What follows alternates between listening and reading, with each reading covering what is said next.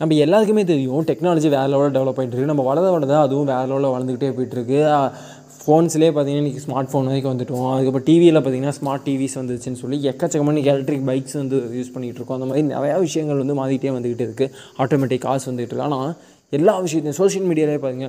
நமக்கு தெரிஞ்ச ஃபஸ்ட்டு பெரிய சோஷியல் மீடியா அப்படின்னு கேட்டிங்கன்னா வாட்ஸ்அப்னு சொல் சாரி ஃபேஸ்புக்குன்னு சொல்லுவோம். அதுக்கப்புறம் இன்றைக்கி நம்ம இன்ஸ்டான்னு சொல்லிட்டு இன்னும் நிறைய சோஷியல் மீடியா ஒவ்வொரு விஷயத்தையும் நம்ம சோஷியல் மீடியாவில் கம்ப்ளீட் பண்ணிகிட்ருக்கோம் அடுத்து மெட்டாவர்ஸ்னு சொல்லிகிட்ருக்கோம் ஆனால் எந்த பிளாட்ஃபார்மான இருக்கட்டும் நியூஸ் பேப்பராக இருக்கட்டும் மொபைலாக இருக்கட்டும் டிவியாக இருக்கட்டும் தேட்டராக இருக்கட்டும் எங்கே வேணால் போய்க்கோங்க.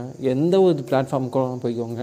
இன்றைக்கிட்ட வந்து ஐபிஎல் இப்போ ஓடிட்டுருக்கு. நான் எதெல்லாம் பார்க்குறேன்னு சொன்னால் ஒரு மொபைல் அப்ளிகேஷனில் பார்த்துட்ருக்கேன் ஓடிடியில் பார்த்துக்கிட்டு இருக்கேன் அப்படின்னு சொல்கிறோம் ஆனால் எல்லா விஷயத்துலையுமே மாற்றங்கள் இருக்குது டெக்னாலஜி டெவலப் ஆகிடுச்சு ஸ்பீடாக இருக்குது இன்டர்நெட் இருக்குது ஸ்ட்ரீமிங் இருக்குது என்னமோ இருக்குது ஒரு விஷயம் மட்டும் சேஞ்ச் ஆகவே இல்லை. என்ன சொல்கிறேன் நியூஸ் பேப்பர்லேயும் அந்த விஷயம் இருக்குது நம்ம இன்றைக்கி பார்க்கக்கூடிய ஓடிடிலேயே அந்த விஷயம் இருக்குது நாளைக்கு மெட்டாவர்ஸ் வருது அப்படின்னா அதுலேயும் அந்த ஒரு விஷயம் இருக்கும். அப்படி என்னடா விஷயம்னு கேட்டிங்கன்னா அட்வர்டைஸ்மெண்ட் என்னடா சொல்கிறேன் அட்வர்டைஸ்மெண்ட்டா அது எப்படி எல்லா இடத்துலையும் இருக்கும். ஆமாம் காலையில் நியூஸ் பேப்பர் வாங்கி பாருங்க அட்வர்டைஸ்மெண்ட் இருக்கும். ஃபோனில் ஏதோ சோஷியல் மீடியா ஏதோ ஒன்று யூஸ் பண்ணி பாருங்கள் அட்வர்டைஸ்மெண்ட் இருக்கும். நைட் டிவி பாருங்கள் அட்வர்டைஸ்மெண்ட் இருக்கும். மேட்ச் பாருங்கள் அட்வர்டைஸ்மெண்ட் இருக்கும். நீங்கள் ப்ரீமியம் வேணும்னா அட்வர்டைஸ்மெண்ட் இல்லாமல் இருக்கணும். இப்போ இவ்வளோ அட்வர்டைஸ்மெண்ட்டா அப்படியே என்னடா எனக்கு புரியலையே அப்படின்னா yes advertisement is everything இன்டர்நெட்டில் அட்வர்டைஸ்மெண்ட் மூலமாக தான் நிறைய பணம் வந்து புழங்கிட்டு இருக்கு. அட்வர்டைஸ்மெண்ட் இன்றைக்கி டார்கெட்டிங் அட்வர்டைஸ்மெண்ட்டாக மாறிட்டு டார்கெட்டிங்னா எப்படின்னா எனக்கு எது பிடிக்குமோ அந்த விஷயத்தை எனக்கு காமிச்சா அதை நான் வாங்குவேன். ஆமாம் இல்லை கரெக்டு தானே? அது எப்படி டார்கெட் பண்ண முடியும்?